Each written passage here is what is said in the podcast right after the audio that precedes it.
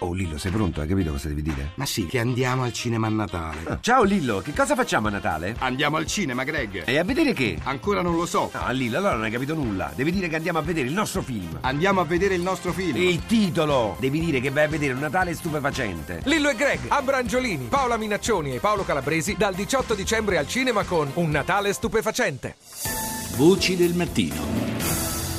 Sul New York Times troviamo il duro attacco dell'ex vicepresidente Dick Cheney al rapporto del Senato americano sulle torture compiute dalla CIA. Il numero due di George Bush ricorda come non ci possa essere paragone fra le tattiche dell'agenzia e le azioni dei terroristi e definisce il rapporto bugiardo. The law, as interpreted by the Justice Department, the Office of Legal Counsel, was very clear. And the techniques that we did in fact use, that the President authorized. La legge, così come è stata interpretata dall'ufficio di consulenza legale del Dipartimento di giustizia era molto chiara, afferma Cheney, e le tecniche da noi usate, quelle che il Presidente ha autorizzato e che ci hanno consentito di ottenere le informazioni necessarie per preservare la nazione da ulteriori attacchi e individuare i responsabili delle stragi dell'11 settembre, quelle tecniche hanno funzionato.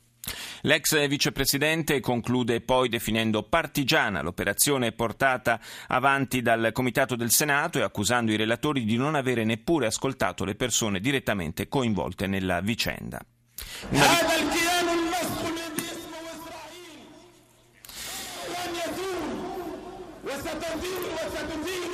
Ci spostiamo in Medio Oriente a Gaza dove Hamas per celebrare il prossimo 27 anniversario, il proprio 27 anniversario ha fatto sfilare in parata circa 2000 uomini armati accompagnati da camion lanciarazzi. La voce, la prima che abbiamo sentito è di uno dei leader di Hamas, Khalil al-Aya, che con i consueti toni propagandistici afferma questa illusione chiamata Israele verrà cancellata per mano delle brigate Qassam.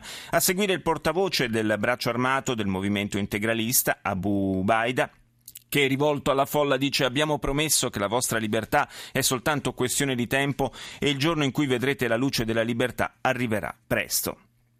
Mercoledì il Consiglio di sicurezza delle Nazioni Unite discuterà un progetto di risoluzione volto a imporre a Israele due anni di tempo per ritirarsi dai territori palestinesi. Sul Guardian leggiamo che il Premier Netanyahu, in visita a Roma insieme al segretario di Stato americano Kerry e al ministro russo degli esteri Lavrov, ha già fatto sapere che lo Stato ebraico però respingerà ogni ipotesi di ritiro programmato.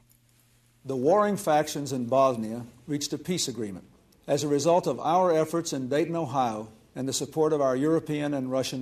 quella che abbiamo ascoltato è la voce dell'ex presidente degli Stati Uniti, Bill Clinton, che il 14 dicembre del 1995 annunciava la firma degli accordi di Dayton e di fatto la fine della sanguinosa guerra in Jugoslavia.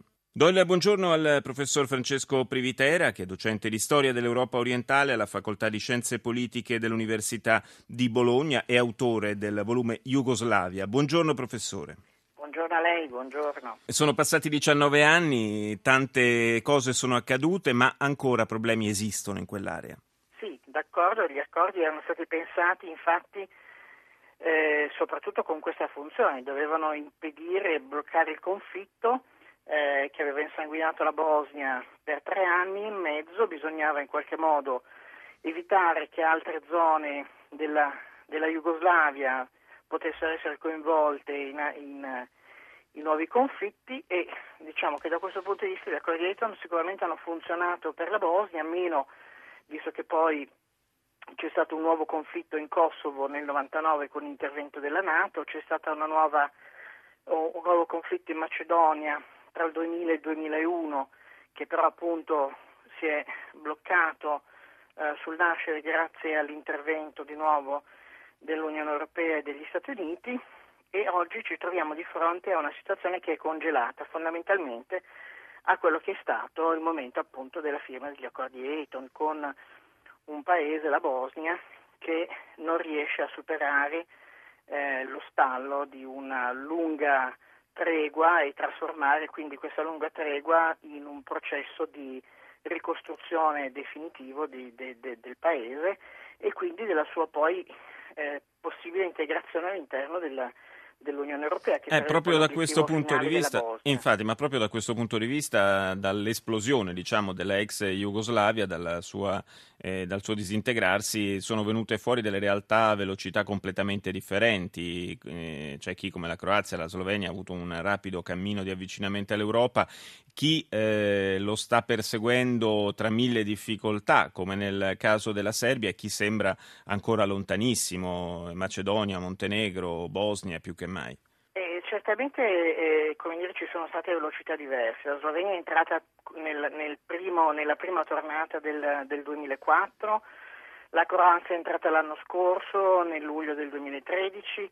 Ehm, un, sono, ovviamente soprattutto l'ingresso della Croazia è un segnale positivo perché la Croazia è stata direttamente coinvolta nel conflitto in Bosnia e poi direttamente anche nel conflitto con, contro i nazionalisti serbi nelle zone di confine della Slavonia e della Craina, quindi sicuramente è importante politicamente e simbolicamente che la Croazia sia entrata a far parte del, dell'Unione Europea perché questo dice che una prospettiva concreta c'è anche per la Serbia, per la Macedonia, per il Montenegro e così via.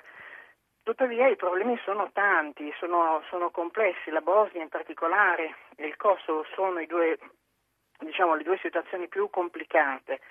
La Bosnia perché dicevamo prima gli accordi di Dayton garantiscono lo status quo, la tregua, ma non permettono dire, un'evoluzione del paese che eh, sia capace di superare fondamentalmente questa etnocrazia che divide il paese nelle sue tre componenti e che con un sistema estremamente complesso e articolato di rappresentanze fa sì che i nazionalismi riescano e i rappresentanti dei tre nazionalismi riescano costantemente a tenere bloccato uh, il, il, processo, il processo democratico. E poi appunto abbiamo la questione del Kosovo perché il Kosovo ha acquisito sì l'indipendenza, ma in una maniera non condivisa. Eh, ci sono cinque paesi dell'Unione Europea che non riconoscono l'indipendenza del Kosovo, uno di questi, uno dei più importanti di questi cinque paesi appunto è la Spagna. E non è un caso perché appunto è la, la modalità controversa con la quale il Kosovo ha ottenuto l'indipendenza fa sì che paesi che hanno questioni di minoranze che rivendicano, come nel caso della Spagna i catalani, eh, l'autodeterminazione non possa accettare il principio di autodeterminazione così come è stato assunto certo. in Kosovo, perché questo diventerebbe poi il punto di partenza per una legittimazione dell'autodeterminazione, per esempio, della Catalogna. Grazie, grazie al professor Francesco Privitera, lo ricordo, docente di storia dell'Europa orientale alla Facoltà di Scienze Politiche dell'Università di Bologna. Voci del mattino. Ad Haiti da settimane si susseguivano proteste contro il governo accusato di corruzione e manifestazioni come quelle che sabato hanno visto migliaia di persone scendere in piazza in tutto il paese. In quell'occasione, fra l'altro, un uomo è stato colpito a morte dalla polizia.